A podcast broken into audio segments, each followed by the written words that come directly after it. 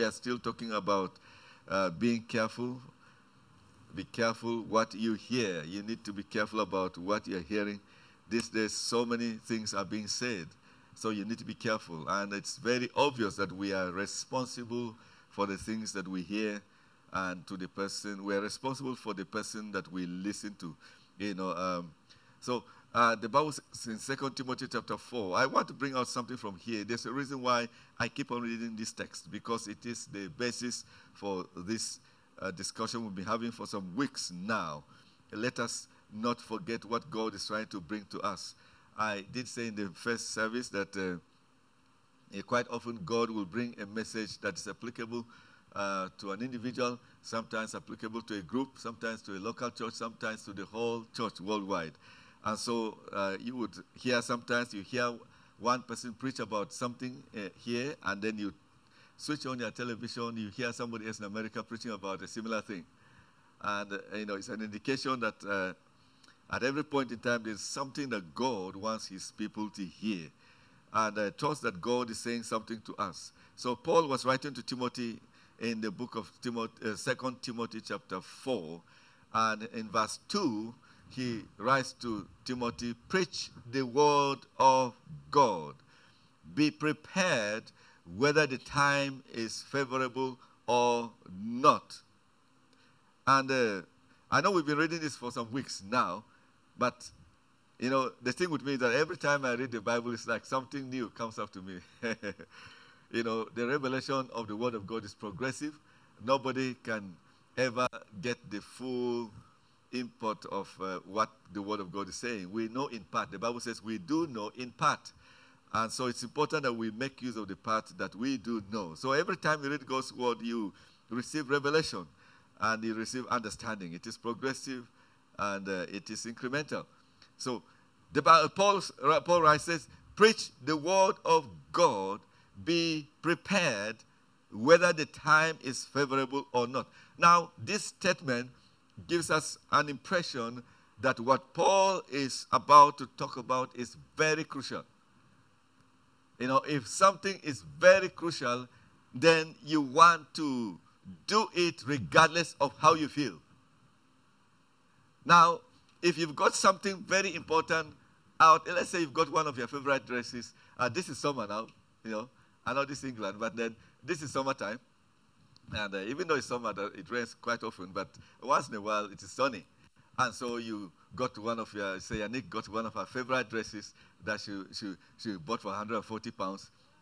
You know, very special. And uh, she's put it in the washing machine and uh, things like that. And then she wants to use it over, you know, it's a Saturday afternoon, and she wants to use it, you know, to church on Sunday morning. It's a Saturday, and she put it out to, to dry on the line outside in the garden, and then all of a sudden she looks out and it's beginning to rain, and the rain is heavy.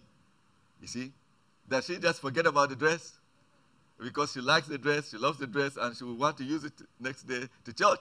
She rushes, maybe takes an umbrella, or she dashes out in the rain to go and retrieve the dress and bring it back in.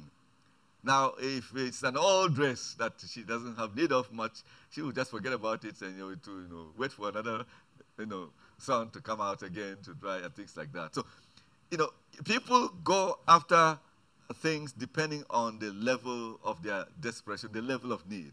You know, you, you don't just put in any sacrifice unless something is crucial. You know, if it is crucial, you are going to pay the price no matter what. You know, Jesus Christ talks quite a few times uh, and giving an illustration about the kingdom.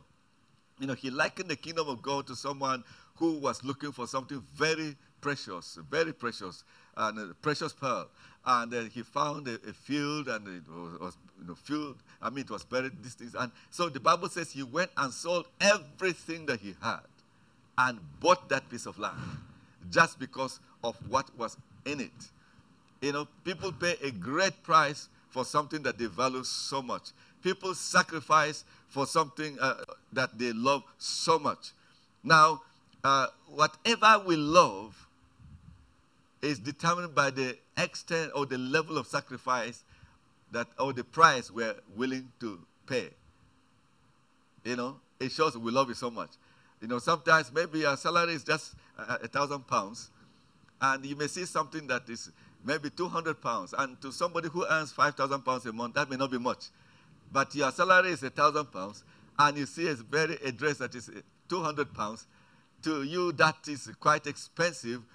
So, but you love that dress so much. What are you going to do? You're going to sacrifice. I said, look, I'm going to give up some things this month, and I'm going to buy me this dress because, especially that it was 250 before, now it's come down to 199. you didn't budget for it, all right? You know, typical women and also men. You know, this dress was going for 250 pounds. Now they're doing some sales. It's 199. I didn't budget for it, and uh, you know, so I'm going to just go for it. Close my eyes and go for it. You know, because it, it you know, it may not be here any longer. You pay the price. You pay, there's a sacrifice because why? You love it so much. But I tell you something: the kingdom of God is worth even dying for.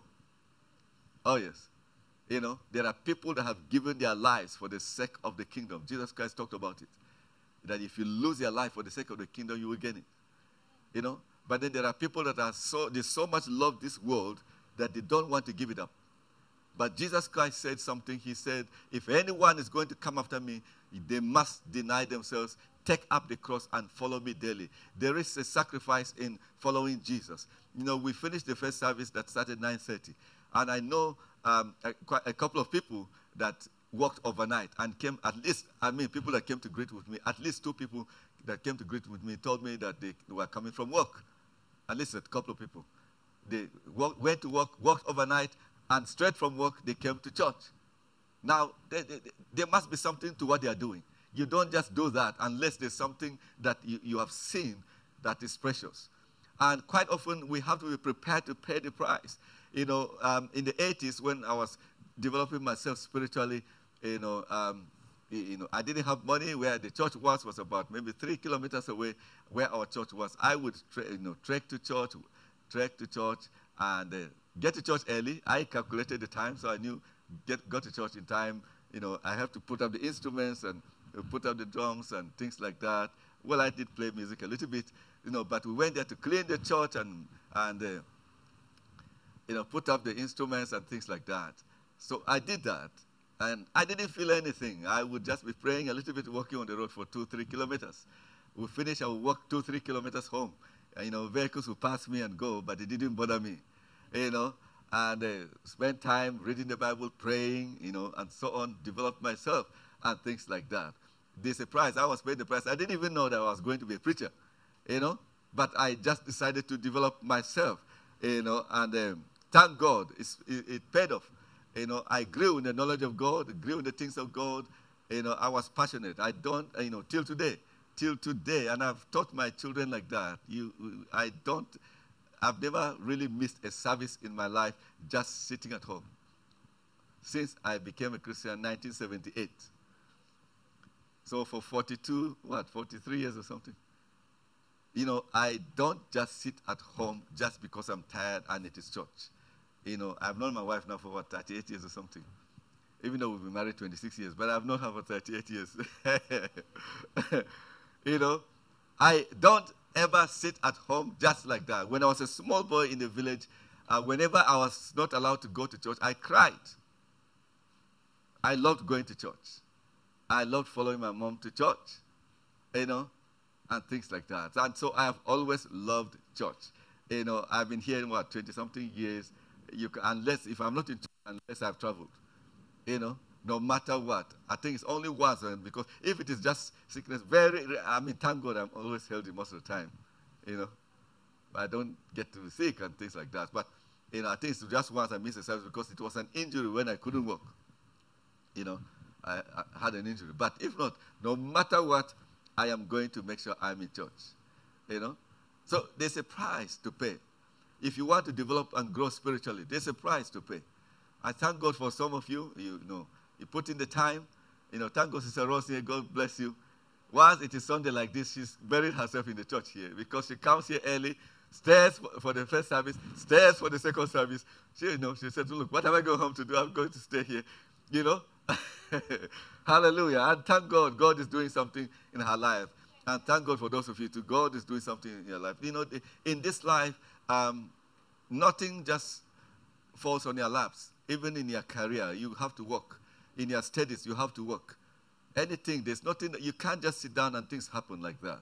You know, those of us that preach, you know, uh, I mean, I had to sleep uh, late, or can I say early this morning? Not, you know, so, uh, and things like that. So I, when I go home on Saturday, on Sundays, then I go and try to rest and things like that. But Saturday night, I spend time praying and, and studying the Word of God and preparing to preach. So there's a price to pay, even when you are doing God's work. How much more when we are doing our own thing? So this life, you have to work. You know, there's no room for laziness. There's a price. So there was a sense of urgency here. And I want you to catch this carefully before we continue from where we stopped last Sunday. Paul says, Preach the word of God, be prepared whether the time is favorable or not. This means that the situation is urgent. It means that it is imperative. It means that, you know, something just has to be done. And so, why is Paul saying this? So, the answer is in verse 3. So, in verse 3, he says, For a time, you know, if you look at that word, the use of that word for, it connects what Paul is saying in verse 2 to what he's about to say. You know, um, you know a little bit of English, some of us are just a little bit, we are not English people. But from our little knowledge of English, you know that you don't just get up and start a, a conversation with the word for. Unless there's something you have already said that you are connecting what you're about to say with. You know, so he, Paul says in verse 3 For a time is coming when people will no longer listen to the sound and wholesome teaching. They will follow their own desires and will look for teachers who will tell them whatever their itching is want to hear. He says they will reject the truth and chase after myths. Now, so this is a big problem, and you better believe it is. Because um, by chasing after people who want to tell you what you want to hear, so that uh, even though you are wrong, they tell you you are okay. You are going this way, it is wrong, but they tell you you are just fine. You know, there are people like that. You know, the moment you try to correct them, you become their enemy. They want you, even when they are wrong, they want to be told they are right. And you don't want to be kind of person that will be telling people, even when you can see clearly that they are wrong, you are telling them that they are, they are right. You are misleading them, as a matter of fact. So, but the Bible here says that people will always want to be told what they want to hear. You know, people come to church, oh, all I want about church is encouragement. I want to go to church because, so that I will be encouraged. No. In this life, you know, nobody builds their life only on encouragement. You know, if everything you're going after is encouragement, encouragement, encouragement, encouragement, you'll be brittle. You will not be able to, to stand anything. Eh, when tough times come, you can't stand. There's a reason. Even pain has a reason, has a purpose. Pain. All right? pain is not altogether negative. Pain God has allowed pain to be there as part of this life because pain quite often draws your attention to something that you're about to get into that is more dangerous than the pain you're feeling. There's a way God created your body. God didn't create your body for your hands to twist all the way back and folding back like a, an animal, like a monkey. So when you begin to pull your hands right back, it goes only a certain level. And what happens? After that, you begin to feel pain. And what does it means? What does that pen tell you? That you are beginning to go beyond the limit. There's a reason. You put your hand on the fire and you feel pain so that you withdraw your hand. Because if not, your hand will get burnt completely if you didn't feel the pain. So there's a reason. So, but we develop through both tough times and good times. So nobody builds their life only on encouragement, encouragement, encouragement, encouragement. No, and the Bible says in the, the same book of Timothy, we don't have time to read, that the scripture, the word of God, is given for teaching, to teach us, but to correct us, to reprove us, and to instruct us. So there are times the word of God will correct you. There are times the word of God will instruct you. There are times the Word of God will teach you. Yes, there are times the Word of God will encourage you, depending on your situation. But there are times the Word of God will have to tell you off because if you are doing the wrong thing, the Word of God is not going to tell you you are doing just fine. And so, no preacher that is actually called of God will be telling you that you are doing just fine. You know, if clearly what you are doing is wrong.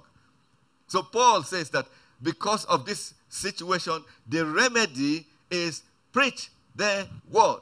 So that means the word of God is the remedy. It is the cure for this kind of situation where people are running up and down, wanting to listen to myths and all, only wanting to listen to what they want to hear.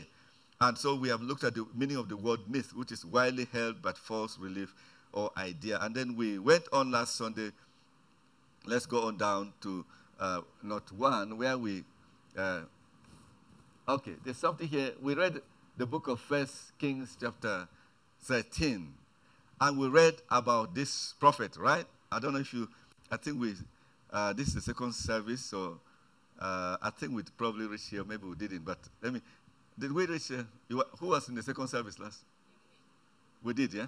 Okay, let me just make reference to it because of that. I'll just make reference. So, First Kings chapter 13, we remember the story of this prophet, man of God. God called him and said, I want to send you.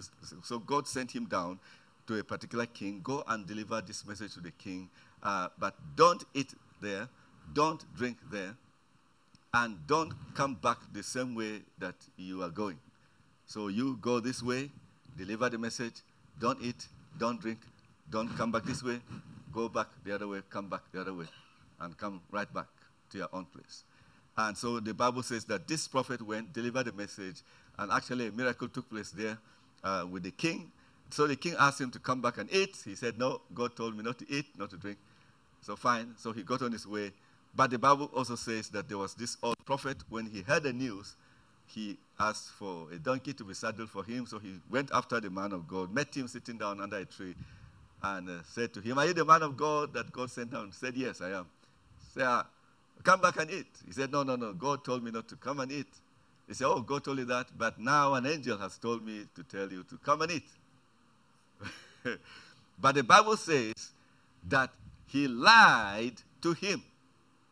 So the prophet, the man of God, followed that wrong voice, went back with the old prophet, ate, drank, and while they were eating, the old prophet now got up and said to him, Because you have disobeyed the word of the Lord, your cups will not reach where you came from.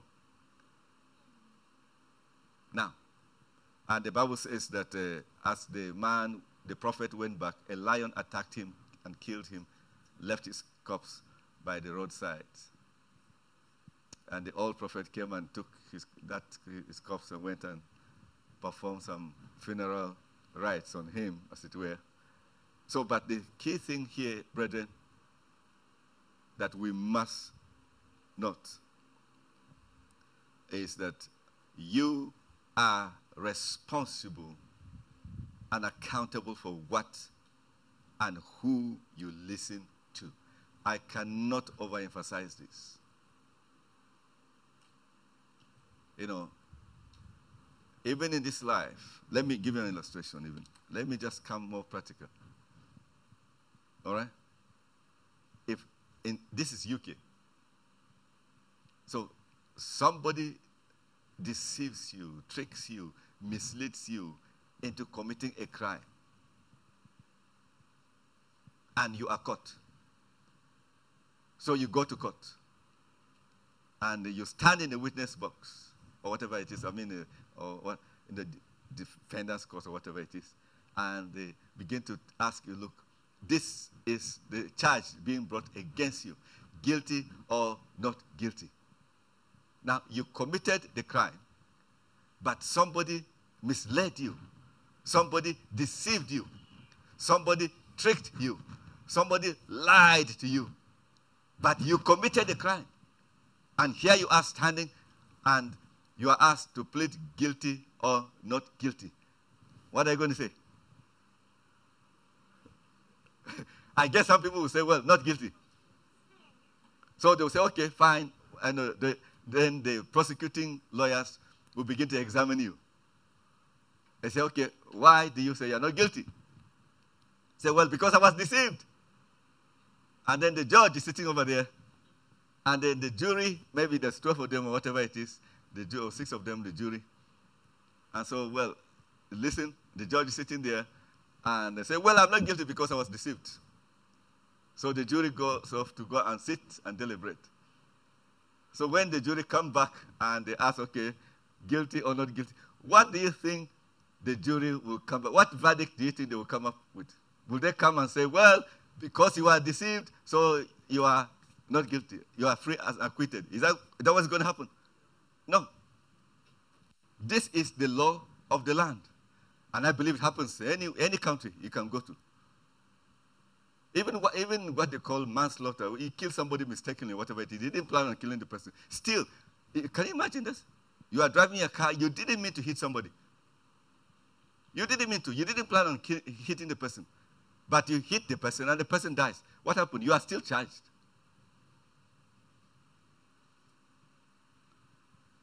So, the fact that you were deceived, you were misled, does not exonerate you from the consequences of the crime committed. Simple. I don't know of any law in any land that you can go and stand and say, well, because I was deceived, so that means I'm not guilty. I don't know of any law that works like that.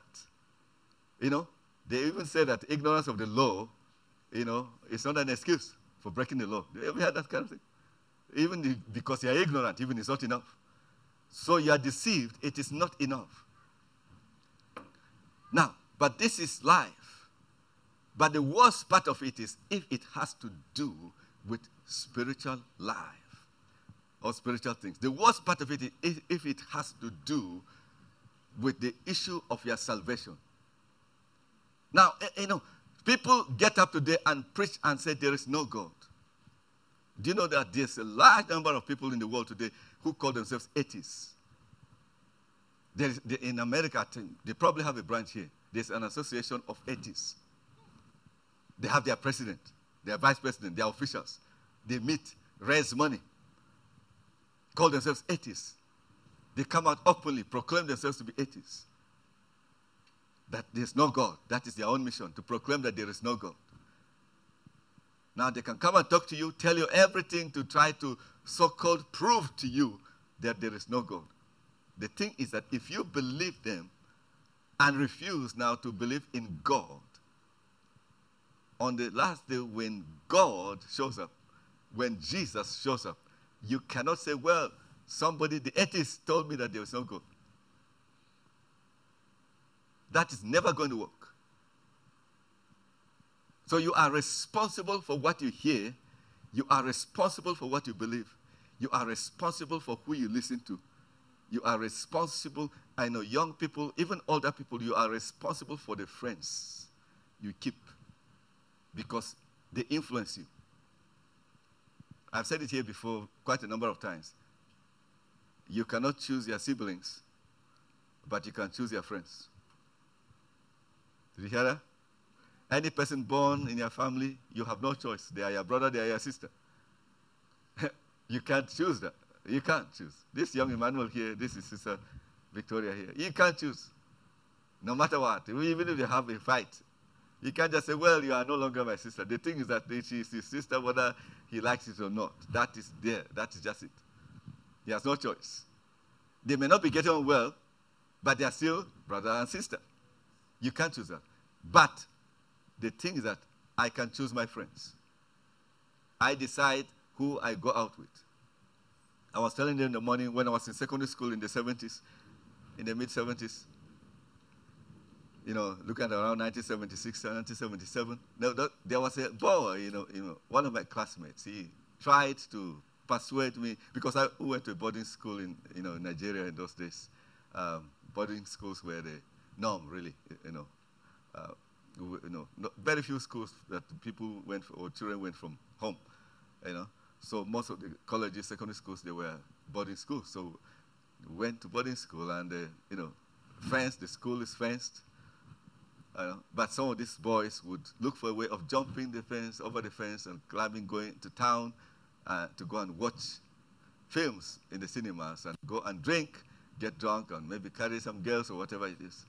One boy tried to persuade me, I refused. He tried to persuade me to smoke, I refused. He tried to persuade me to, you know, to jump the fence, to go to town, I refused. You know, but he lived that life, smoking, drinking, and not being serious with his studies. And eventually, when we finished, he failed almost all his papers.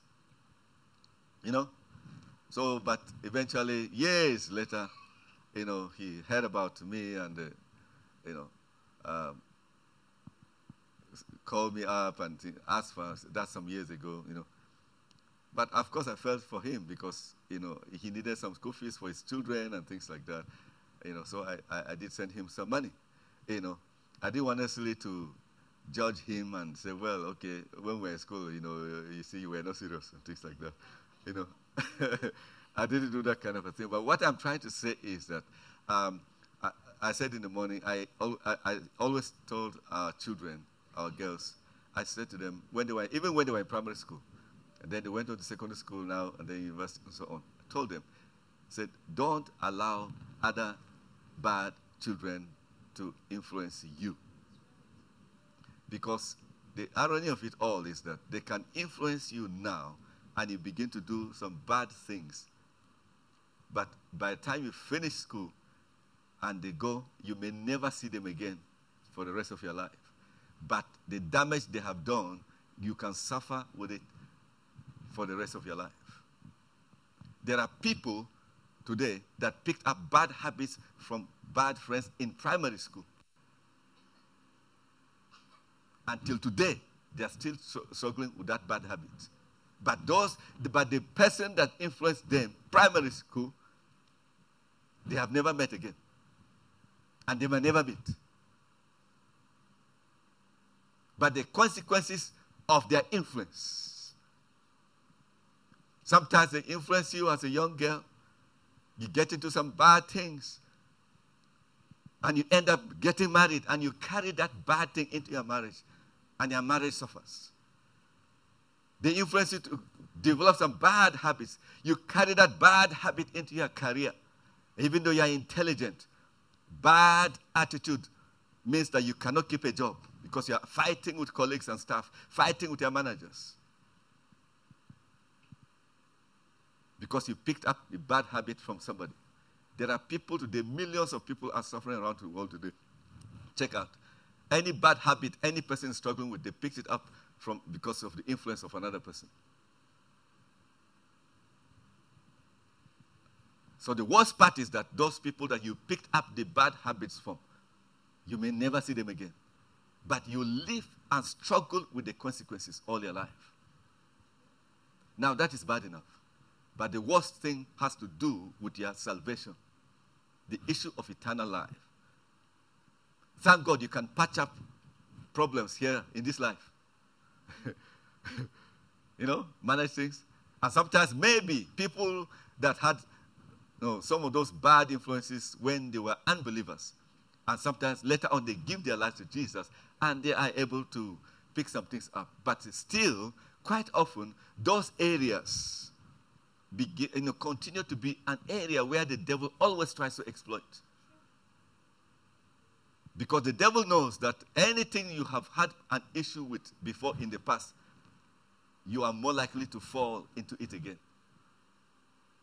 So you find out that you continue, you have to continue to pray. I prayed for somebody about 20 years ago here, you know, in the UK here. And, uh, you know, I mean, it was a very t- terrible past the person had. You know, after some time, the person came back to me and said, Look, Pastor, looks like they, I, I can't relax or rest at all any little lapse at all is like the, the problem is right on top of me. I said, yes, unfortunately, because of your past, you cannot just live an ordinary life again. Because you see, the Bible says that when evil spirits leave a person, they go to wander in dry places. And the first place they try to think of going back to if, is where they were cast away from. That's what Jesus Christ said. That's the place because they succeeded there before. If you're a business person and you go around trying to get business, you can't, and you remember one place that you had business with before, you want to go back there to try to look for contract in that place. So the, it, it, you know, so the areas of our lives that we have been vulnerable in before become the constant targeting of the enemy. I'm not saying this is us. This is reality, but this is so that we have to stand up and resist the enemy. Amen? But the, uh, the, the, the, the, the worst part of it is if we picked up some of those bad habits from people. But you see, we are suffering the consequences. And I pray that God will help us and deliver us. Hallelujah. And I put it here, number two, there deception is the worst thing that can ever happen to you, especially in spiritual things. This is because you get to suffer the consequences, even though you were clearly deceived, as in the scripture we read. In that first Kings chapter 13, that prophet was clearly deceived, and yet he died for believing a lie. All right. Not three, go on. Satan uses lies and deception to exploit us in desperate times of need desire, and circumstances by offering solutions that are temporal, but with grave consequences at the end. You know, we need to be careful because when you are vulnerable, when you are vulnerable, when you are desperate, that is when the devil tries to come up with a solution. The devil tries to exploit our weakness. He tries to exploit our desires he tries uh, to, he tries to exploit our circumstances. Remember, Jesus Christ, the Bible says Jesus fasted for 40 days and 40 nights. And the Bible says very clearly that after those 40 days that Jesus was hungry. Okay? What happened? Satan came. What was the first temptation? It had to do with food. Because the devil knew that Jesus was hungry. So Jesus, in, in, in, essence, he thought, look, Jesus is now very hungry. So I think I am more likely to succeed in this particular area. So let me bring this temptation about food to him. So the devil tries to figure out the areas of our most desperate needs, where we are vulnerable, where we are you know, tired, where we are, we are, we are discouraged. So he exploits all those things. You know, so the Bible says that uh, um, Jesus Christ overcame him. So Satan exploits our situations and our circumstances. You see, when you are facing a very difficult situation, you need to be more careful about who you listen to and what you listen to. Because if you listen to the wrong voice, you make the wrong decision. We need to be careful. We need to be careful because sometimes the devil will come through people and get you to cut corners. The devil will come and deceive you and say, Well, everybody is doing it. But you see, the thing is this one thing we need to understand is this there is enough punishment for everybody in the world. If everybody if everybody does wrong in the world, there's enough punishment to go around. you know, so but, but the thing is that you know, just because everybody is doing that doesn't mean that that will lessen the gravity of the situation at all. At the end of the day, when we stand before God, we stand before God as individuals. So don't be deceived. I say, don't be deceived. Jeremiah chapter 28. Just in line with what I'm talking about.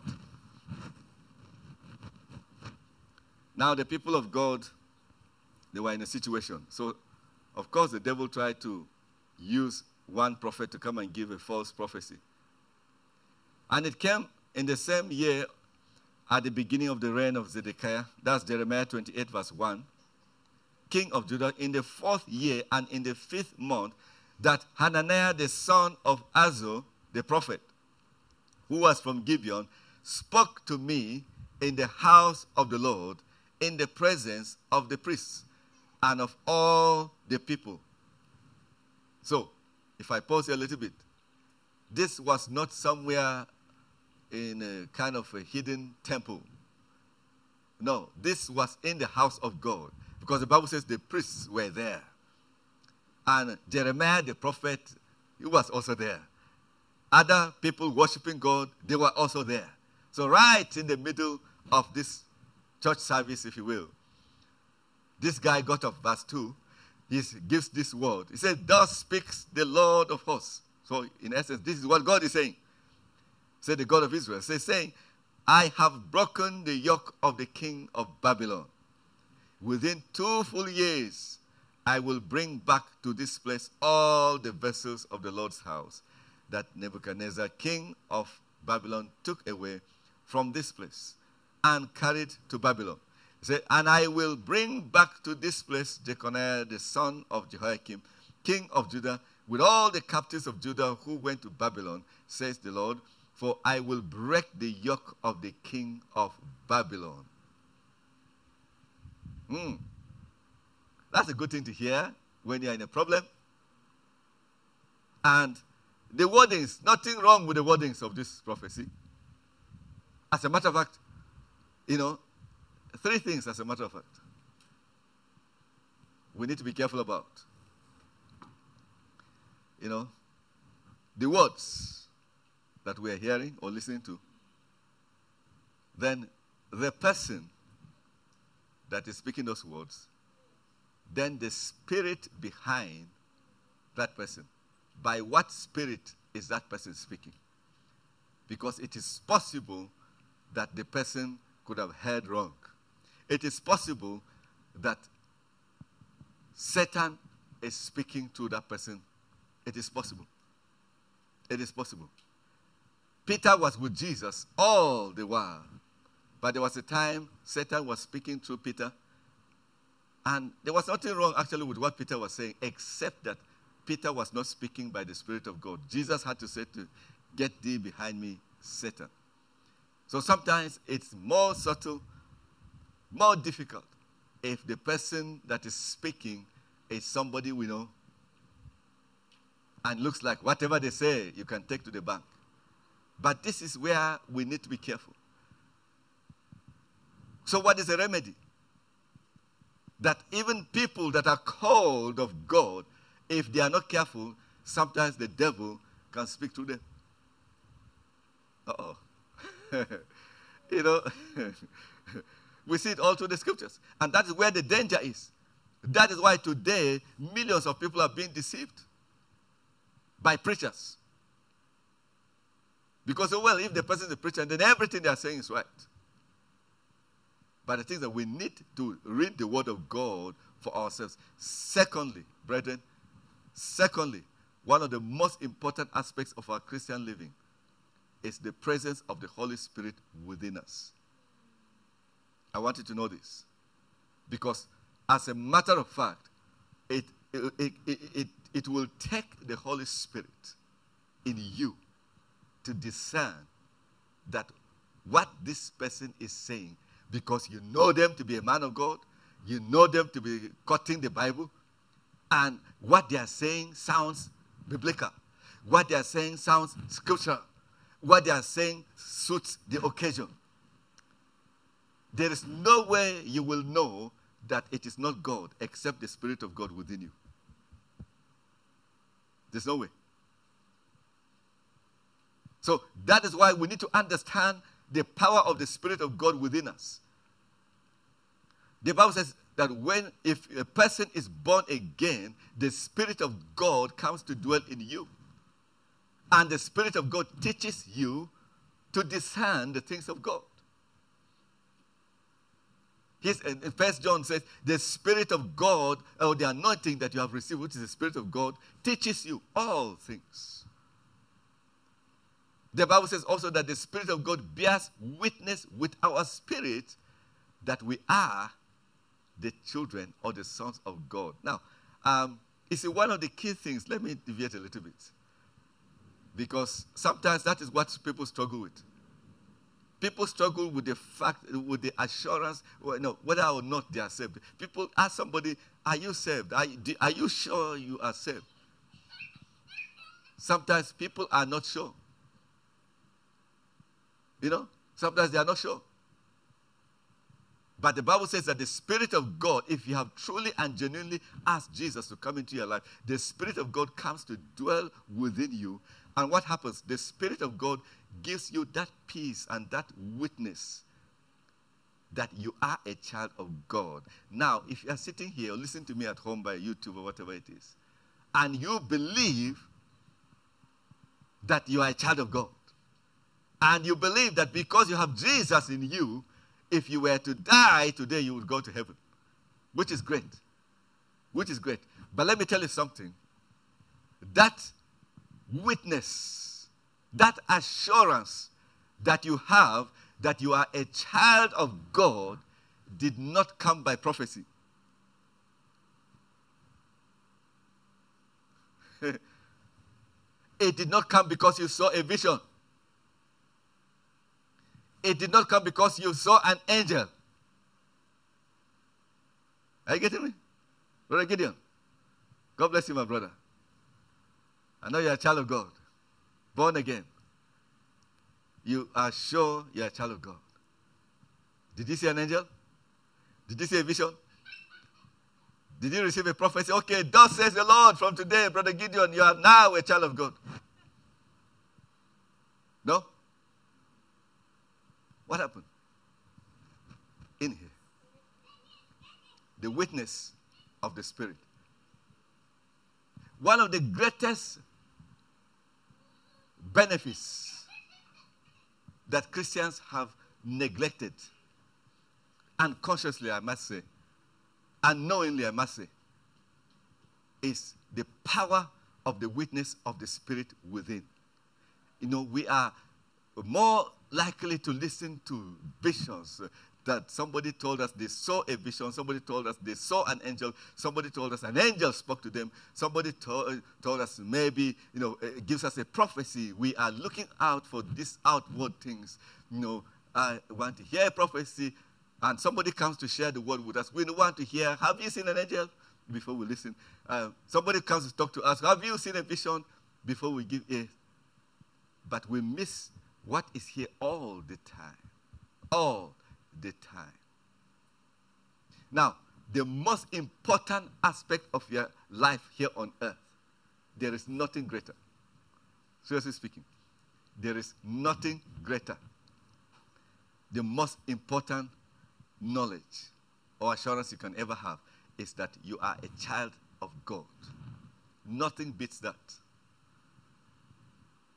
To know that your sins are forgiven, that you are a child of God, and that you are going to heaven because of that is the greatest knowledge you can ever have, have here on earth.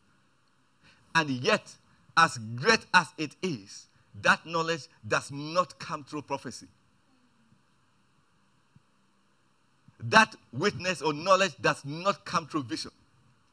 That knowledge does not come through an angel. It comes simply by the Spirit of God. When you receive Jesus, Jesus comes into you, the Holy Spirit of God comes into you, and the Holy Spirit gives you that assurance, that knowing, which cannot be explained in words, that you are a child of God by faith. Hallelujah. Praise God. Now, now, listen carefully here. You see, that witness is more of a kind of a peace, it is a release. It is an assurance. It is not necessarily words. You can't articulate those kind of things. I know there are times that the Spirit of God can speak. I know there are times God speaks. But there's something about this witness, it's an intuition. It is something that you cannot just articulate. You can't just put into words, but it is there. Because you can't come. Jesus Christ explained in John chapter 3. Say, as the wind blows from east to west or north to west or whatever it is, you don't know where it's coming from. You don't know where it's going. He said that is how somebody that is born of God or born of the Spirit of God is. In essence, when the wind is blowing, you don't know where it started from. Even though you can, the only thing you can say, maybe, okay, it's blowing from the west towards the east. That's all. You cannot see the wind. You don't know where it's coming from. You don't know where it's going to, but you can feel the effects of the wind. Says that is how the life of somebody that is born of the Spirit is. you cannot explain. But the effects, and you know, you can see clearly the effect. You can know, you see that, look, this person's life is not the same. But you cannot explain how. So that is how the Spirit of God operates. So the Spirit of God in you helps you, in according to First Corinthians. The Bible says we have received the Spirit of God in us so that we will know by the Spirit of God in us the things that are given to us by God. So the Spirit of God in you helps you know the things that are from God. You, know, uh, contrary to the things that are of the devil, because God, by His Spirit, will help you to know. Now, let me tell you one simple thing here. If you've been a Christian for a while, you probably would have heard somebody say this. Maybe you have said this. Maybe they did something that was not right. They took a, a, a, a step that wasn't right. They made a decision that wasn't right. And then after some time, things just head south and things are not working well. And they say, oh my goodness. And I had this kind of little hesitation about it. I felt like something was telling me not to do. I, you see that? this thing that we call that, I felt like something was telling me not to you know, but I couldn't explain. Something was telling me not to do it. Something was telling me not to do it, you know. But uh, anyhow, I ended up doing. Now I'm regretting. That thing that we call something, that is the witness of the Spirit of God. You will not go. You are not going to hear this. We'll go shouting. Oh no! Stop that! It doesn't work like that. Sometimes just simple things like this. Sometimes it's just a, a strong urge to do something that is right. Or it's a kind of a sense of restraint, a sense of inhibition. There's a holdback. You know, you want to do something, but something seems to be holding you back. If for nothing else, if you have that kind of sensation, wait and pray. More likely, you know, most likely, you come to find out that, you know, the step you were about to take was the wrong one. And that's how the Holy Spirit helps you just that little thing from within you here. It's not a voice, it's not a prophecy, it's not a vision, it's not a revelation. Thank God, once in a while we may get that. But you notice that we don't get revelations and visions and, and dreams and, prophet, and angels all the time. You don't. There are most Christians, 90%, 99% of Christians will probably live and die. They will never, they've never seen an angel. You know? So we have to go by the Spirit of God and we listen to the Spirit of God. So sometimes you know, you want to do something, and if there is any kind of restraint in your heart, take time to pray. Hallelujah. Take time to pray. Take time to pray. So the here, because the only way you're going to know, especially if something sounds good and it fits your situation, if it is wrong, the only way that you're going to know is by the help of the Holy Spirit. There's no other way you'll know. You know, there's no other way. And the Spirit of God is in you. We have to learn to trust the Holy Spirit. Amen. We have to stop here because of time. But I want to really assure you. Paul wrote to Timothy, said, Preach the word.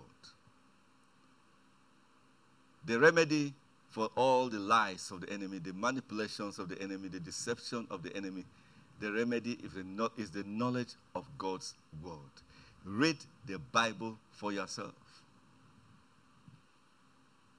Even when somebody preaches, go back and read the Bible for yourself. Just to confirm that what the person is saying is true.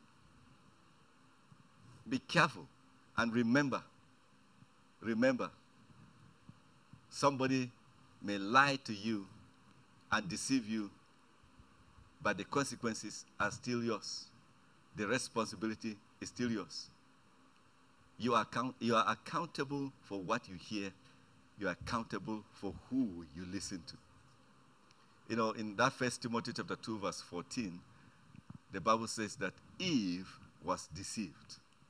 You know, Adam and Eve in the Bible, Genesis chapter 1. In chapter 3 of Genesis, Satan deceived Eve into eating the fruit God said not to eat. And the Bible says clearly she was deceived. And yet the Bible says that the sin, she transgressed because of that. So the fact that she was deceived did not exonerate her from the consequences of her actions. We read this prophet, the man of God, the fact that he was deceived did not exonerate him from the consequences of his disobedience to what God had told him. So we need to be careful. In these last days, be careful when you switch on the television, be careful about who you are listening to. Be careful about the messages you are listening to. Be careful about visions and dreams and revelations you are reading after, reading about. You need to be careful. You need to be wise. Hallelujah. Be discerning. Because I tell you, the world is being deceived today. The Bible says that uh, liars and all these impostors will grow worse. But we have to make sure we keep a clear mind. That is what Paul wrote to Timothy. Keep a clear mind. And by the Holy Spirit and by the Word of God, God will help you to discern the lie from the truth. Praise the name of Jesus Christ. We have to stop here today. Let us pray.